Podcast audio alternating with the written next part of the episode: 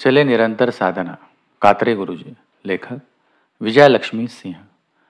कुष्ठरोग की कल्पना मात्र से ही मन सेहर उठता है। गल चुके हाथ, पैर, घावों से रिश्ता मवाद, आसपास भिन भिनाती मक्खियाँ, समाज से बहिष्कृत घृणा पात्र नारकीय जीवन जीते रोगी। पचास वर्ष पहले जब इनके अपने इन्हें अभिशाप मानकर त्याग देते थे तब किसी ने अपने स्नेह का आंचल फैलाकर उनके सारे दर्द को समेटा।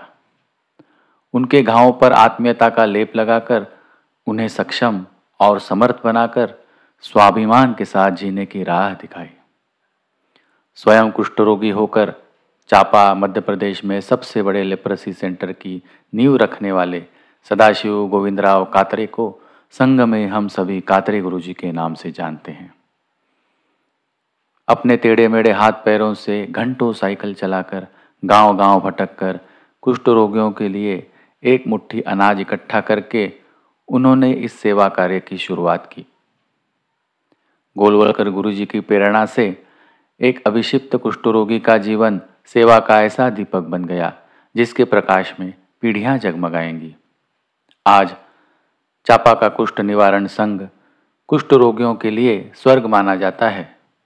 जहाँ रोगियों को इलाज के साथ आत्मीय स्नेह व संस्कार युक्त सरस वातावरण भी मिलता है।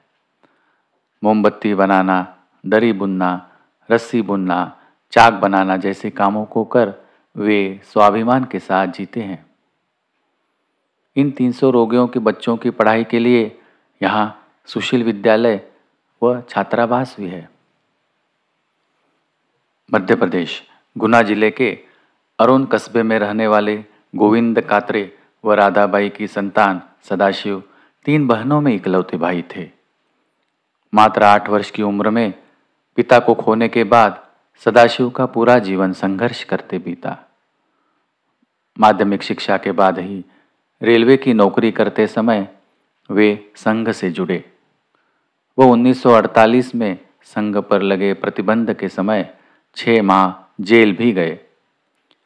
ज़िंदगी ने उनकी कई कठिन परीक्षाएँ ली। पत्नी बयोताई कम उम्र में ही चल बसी। बहन ने अमानत के रूप में रखी संपत्ति व गहने वापस नहीं गए। कुष्ठ रोग से शरीर जर हो चुका था। न तो पास में धन था न ही कोई अपना। जिस ईसाई मिशनरी के अस्पताल में अपना इलाज कराया, वहाँ सेवा की आड़ में हो रहे धर्मांतरण का विरोध करने के कारण उन्हें निकाल दिया गया। जब सारे रास्ते बंद हो गए थे, तब उनकी भेंट गुरुजी से हुई। वो उन्हीं की प्रेरणा से उन्होंने अपने जैसे समाज में बहिष्कृत व जीते जी नरक भोग रहे इन रोगियों का जीवन संवारने का संकल्प लिया। सौठी के पास गोगरा नाला कुष्ठवस्ती में, एक छोटी सी झोपड़ी में दो रोगियों की मरम पट्टी व उनके भोजन की व्यवस्था से कातरी जी ने अपना कार्य शुरू किया।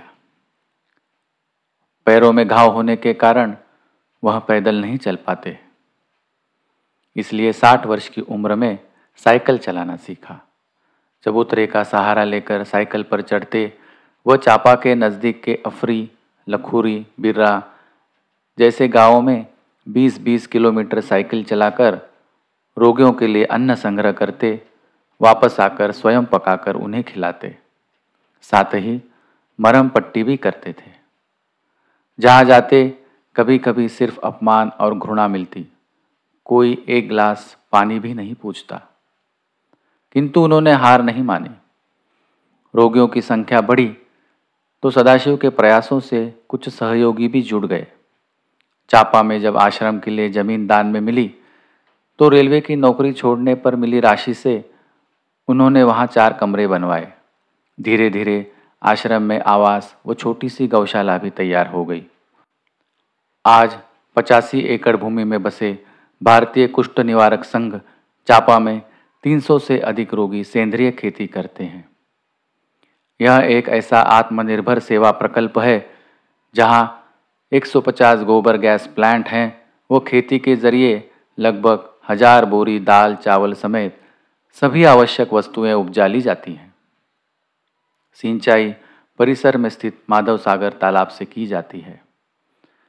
परिसर में लगी कात्रे जी की मूर्ति को नमन करते हुए यहाँ के प्रबंधक दामोदर बापट बताते हैं कि जिस पिता को इकलौती पुत्री के ससुराल से अपमानित कर निकाल दिया गया था, उसने सैकड़ों रोगियों के सम्मान की रक्षा की।